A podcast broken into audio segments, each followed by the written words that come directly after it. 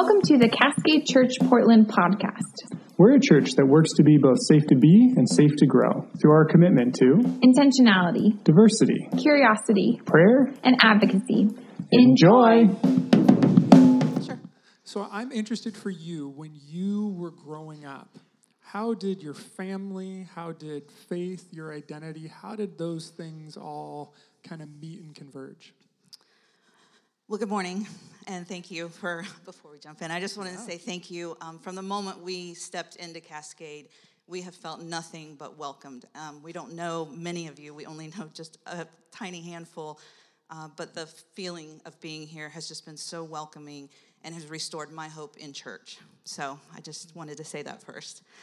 Uh, so I was not raised in church. Um, my parents divorced when I was 10. Uh, my mom was raised in the church, but once she was married, she, she didn't bring us to church. At a very early age, I, I identify it as about the second grade. I had an awareness that I was different. I didn't have a name for different, I just knew I was different. I also had a, a real awareness of God. Even though I wasn't in church, there was just something within me, uh, I believe it was God, that, mm, you know, I had this awareness of this presence.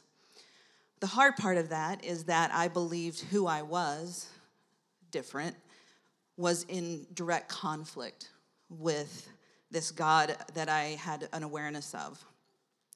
As I grew up and into middle school, I learned that different had a name, different was gay, and different was really bad.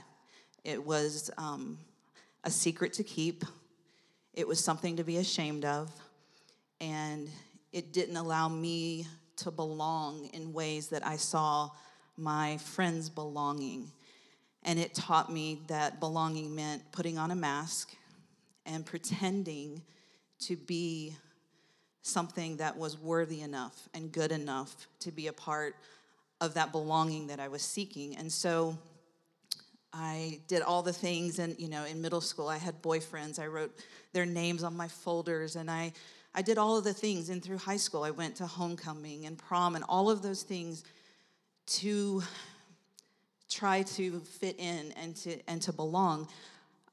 And I was also hoping I think in that process not realizing it that I was trying to be who God wanted me to be. I was trying to be right with God even though I didn't know exactly what that meant.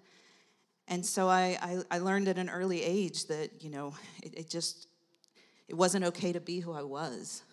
Um, and so, in the midst of that kind of wrestling with those two pieces, how, how did that work with understanding who God was and saying, okay, there feels like God's in this, I need to go there, but this community that I'm a part of is actively denying that part of me? How did those things push and pull and, and work together? So for me, church, um, okay, so I, I, I was actively looking for a way, you know, the, the saying, I've got to get right with God. A lot of times we think prior to baptism, we have to get cleaned up and then get baptized so that we're good enough for God. So I think on my own, I spent a long time trying to get to the place where, okay, I'm, I'm good enough now. Now I can step into that. And so for me, what that looked like is um, meeting the right guy, uh, getting married, having uh, my first child. And then those points, I kept thinking, okay, this is going to be the thing that changes me. Surely, you know, God is listening to my prayers because since I was a child, I've said the bedtime prayer. You know, now I lay me down to sleep. I pray the Lord my soul to keep. And I'd been saying that for years out of a deep sense of fear. Please don't let anything happen to me before I can get right with God and, and move into that. Um, and so the same thing happened with marriage and having a child. It's like, this is going to be the thing that changes me. You know, this guy is great. I love him. I, I, it's not the way probably that you know a wife should feel towards a husband but i love him and i care deeply about him this should be enough it'll change me first child second child and I keep thinking this is going to be the thing. And then with the birth of our second child, um, I was about 25. We were dedicated together in the church, the three of us. And it was beautiful. And I thought, you know, as I was on my knees with my children, I was praying, okay, I'm doing it right. This is the thing. It's in a church. I'm, you know, I'm, I'm finally this. I'm gonna I'm gonna get it now. And um, it didn't happen. And so I thought, well, I've done this. Maybe if I get more involved in the church. And so I started volunteering and I volunteered with the youth. And volunteering led to part time staff. And before I knew it, I was in seminary pursuing my MDiv. And again and again, each time I'm nothing's changing. And and with that comes a really deep sense of um, you know when you're when you're working so hard to you're using performance to be accepted and loved all i'm feeling on the inside is failures. It doesn't matter what you know how well i'm doing in seminary. It doesn't matter how uh, active i'm in the church. Like inside it's all just saying you're failing at this. You're failing at this. You're not good enough. God can never love you. And then on top of it i was in a church that was not affirming.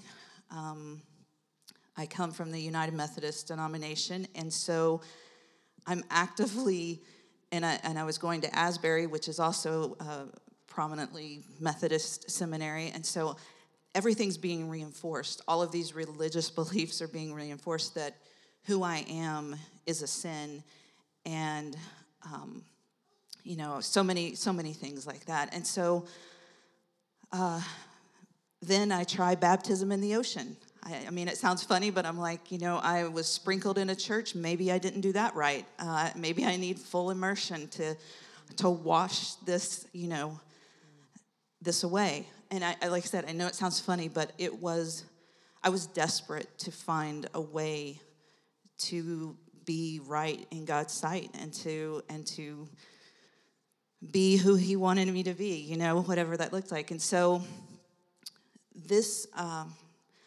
all of this kind of unraveled about nine years ago, 10 years ago now, when I just couldn't do it anymore. Um, I was married for almost 17 years and with my ex for almost 20. Uh, so I tried until it, it almost killed me. Uh, and I don't say that lightly because the point where everything broke for me, I was suicidal. And uh, I, you know, I, I didn't, I don't think I ever really wanted to die. I just absolutely did not know how to go on living being who I was and experiencing what I had in terms of the church and religion and and just feeling like my prayers that that you know he, he I wasn't being changed so I just I reached that point where um, it just seemed like I would be better off, it would be better off for everyone. Everyone would be better off without me in their story. And the other piece I just kind of want to add is that one of the ways that I dealt with this, uh, coped with this all my life, was by using drugs and alcohol. I'm five and a half years clean and sober. Um, and yeah, it's a big. And so, um, you know, addiction is was a all of this kind of culminated to that to that point. And um, when I finally realized, you know, uh, that I had to get to a place where I could love and accept myself, only then could I deal with that as well. Yeah. So tell us a little bit about what were what was kind of the breaking point, because there's a lot of hearing in your story, like, well, if I do this, this will fix it. If I do this, this will fix it. And when was the, oh no, it's not, any of these things aren't going to fix it. They're not going to address it. Um, sadly, I, I think that breaking point for me was when I had put my hope in another pastor in another church, in another place that I thought there was belonging. And I only learned that it was um, it just it it, it wasn't. Um, and I know that's vague, but it, it's very complicated as far as um, I thought I had found what I was looking for, and really what I had to do is understand that church and religion is very different from a relationship with God. And I had to kind of cut through, you know, my background. I also have a legal background, and so I work um, in that legal community and things are, you know, very, there can be gray areas, but you research and you research and you get your answer. And um, for me, it had to be, I had to strip away all of, all of the teaching and all, you know, I had, it had to become God's voice and listening to God's voice to break through all of the teachings that I had been exposed to. Um, and so I did that through um, facing my traumas. And I, you know, trauma is a heavy word, and I, I didn't really understand because I had been in therapy for uh, a number of years. And following this suicidal episode, my therapist said, I think what we need to do is we need to send you someplace that specializes in trauma. And that's what we did. And really, it was there that I began to un- understand um, throughout my life just all, how all of that kind of put together um, had affected me and, and how I had used, you know, even just all of it, being good enough. And, and I, I'm losing my train of thought, sorry. I'm a little nervous. No, no, no. You're doing great. so sounding like all that like be good enough, alcohol can treat it, have kids, be baptized, and then finally reaching a breaking point where you need to go and have an intervention and have help. What what what was helpful in that and through the trauma therapy or um, I- recognizing that the church had traumatized me as well.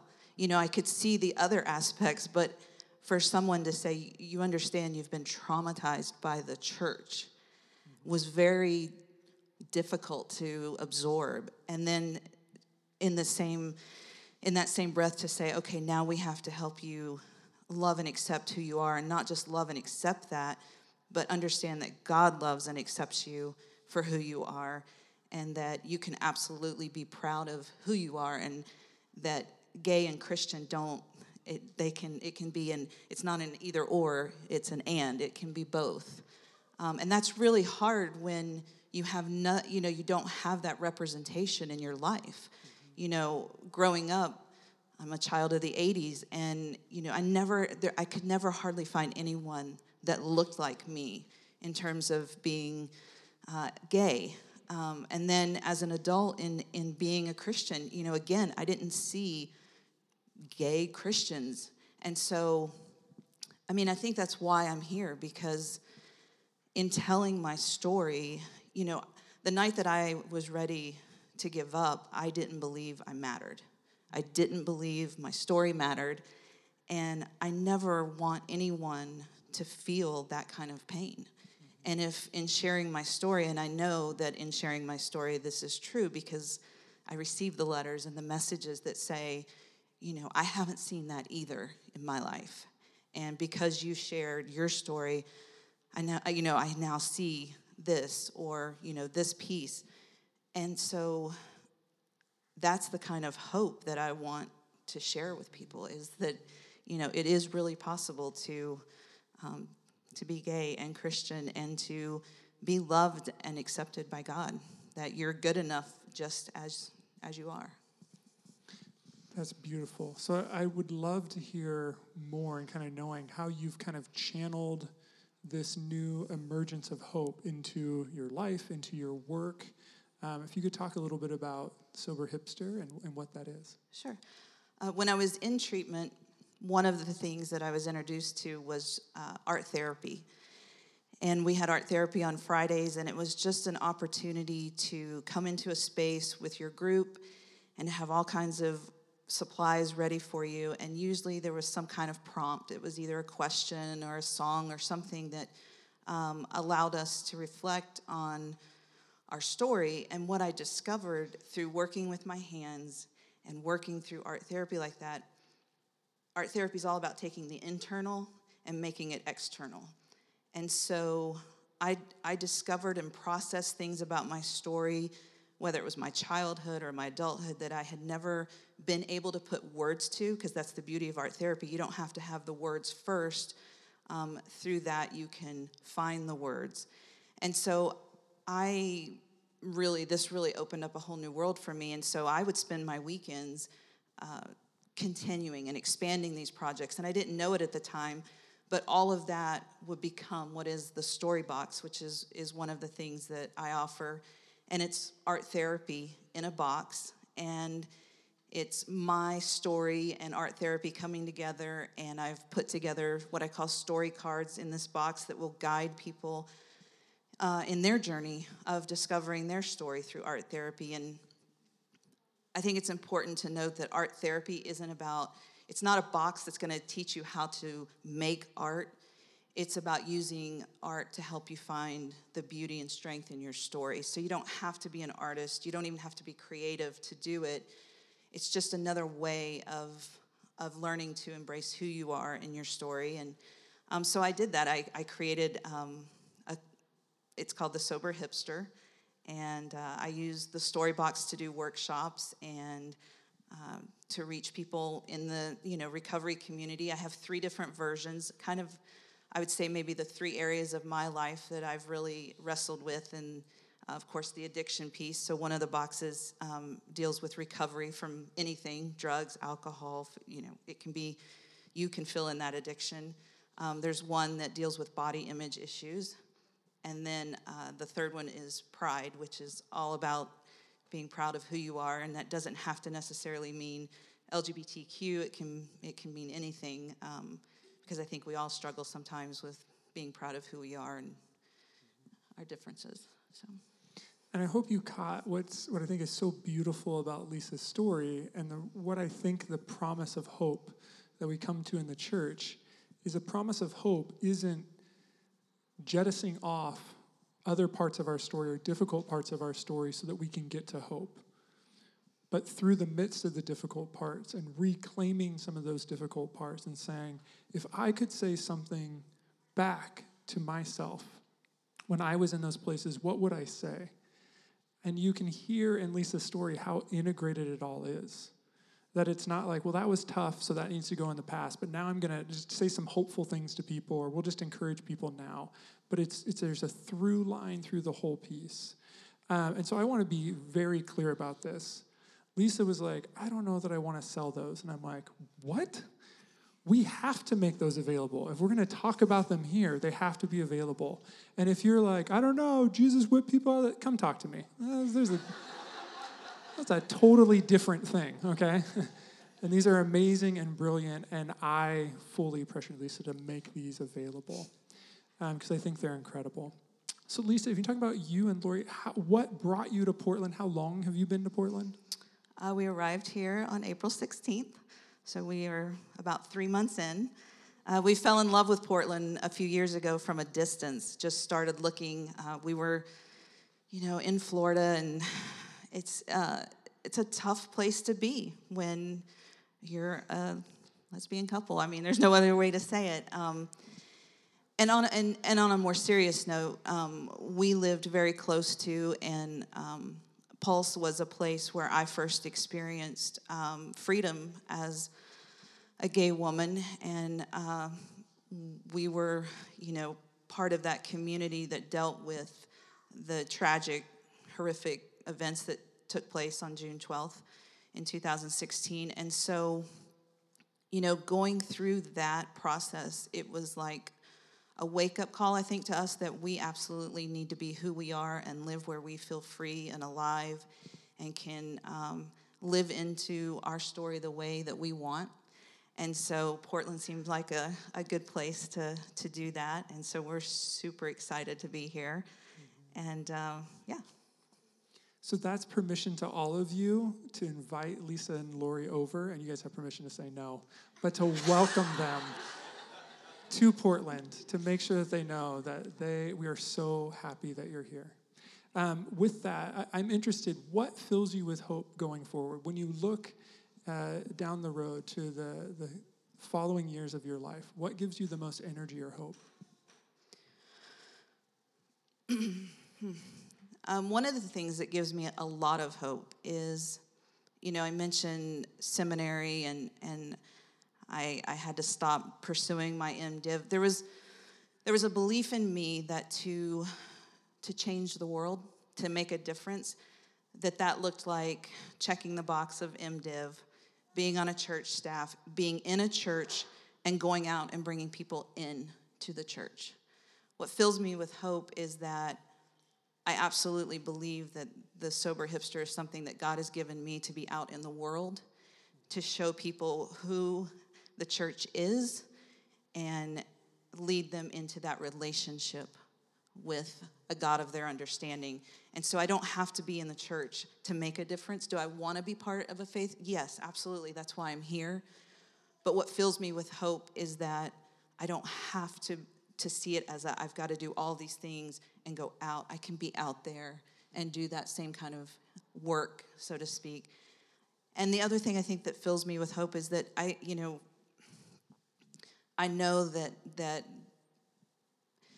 what I'm doing is meeting a need, and that fills me with hope. If if I didn't if I didn't get the feedback that I've received, I absolutely know there's a need for this. Whether it's somebody struggling in their um, recovery from drugs and alcohol who you know that's why one of the other things i have is the shirt that says you matter your story matters and that shirt people wearing that shirt i've received so many messages of how that shirt has been an invitation anywhere from strangers for people to feel like because they had that shirt on that they could tell someone their story um, and that fills me with hope that people are still looking to connect and and looking to belong and I can help them feel like they matter. It's amazing. So we don't want to miss the opportunity now to actually take one of the exercises that Lisa has created and we're going to do it as a congregation. So hopefully you got a piece of paper when you came in and a pencil. And what we're going to do is in, in a little bit, we're going to play a song of Lisa's choosing. Would you talk a little bit about the song? Yeah. Yes, so in, um, in 2008, I led a mission team of adults and youth to Cairo, Egypt. And one of my best friends is a Christian recording artist, or was at the time. Uh, she is also gay um, and has been a big part of my story and in, in my healing. And so, following that mission trip to Cairo, I was in Austin spending the weekend with her. And she mentioned that she was writing a song for me. And uh, so yeah, so this is the song. It's called "You'll Be Whole," and uh, I just I love I love the song because it's it's an invitation to all of us that that we can find it. Yeah. And so, um, hopefully, you can see up on the screen. What we're going to invite you to do is we're going to play the song, and for you just to be able to sit and then pay attention to whatever comes up and jot it down, draw, write, um, any kind of thoughts or memories or words that really strike you in the song is kind of an exercise for us to, to do together. Would you thank Lisa for being willing to come here this morning and share her story?